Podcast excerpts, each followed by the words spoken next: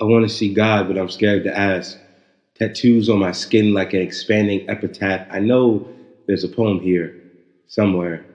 I know that a blackbird nests in my lungs and larynx, and when my muse sings the blues, I squall a soliloquy bird call. I know that love is not a verb. He is a temper tantrum troubled toddler that splits time in the timeshare of our heart and the halls of our memory. I know the difference between a summer night and a commitment. I know this, but I do not know what a man is.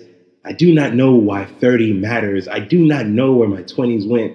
I know that just last night I was 12 trying to convince the hair on my face to grow and imagining what breasts felt like. Somehow I woke up with two children on either side, holding onto my hands with hooks in my soul.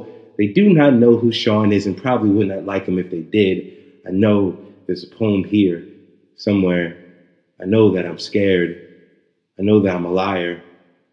I haven't been scared in 18 years. I've been mad every day for just as long, mostly at myself for not being able to cry, for not being able to say, I love you, for not understanding that when you said we should split, you meant your personality. I'm not sure who you've become, but I know she married me. I know you cocoon yourself in the covers like the cradle of a coffin during sex. I am the mortician that prepares you for the afterlife, and I'm trying to get good enough to make sure you die twice every time. I know I can't say that in church, but I know I'm saved.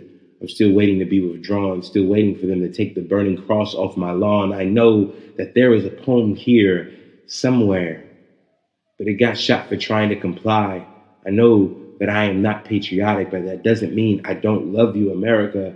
I've been dating America for 400 years, and he say when he get his money right, he gonna marry me. Since then, I've been working two jobs for America, and we staying in my parents' house. I let him drive my car when he go shoot countries. I mean Syria, I mean hoops with his boys. Me and America got 300 million kids, and he always get mad when our Mexican cousins bring their babies over. But he always claim them on his taxes. Sometimes he hits me, but only when he gets drunk on power or be fiending for oil. I be wanting to leave him my friends always convinced me to stay, saying stuff like vote or die. So I did both.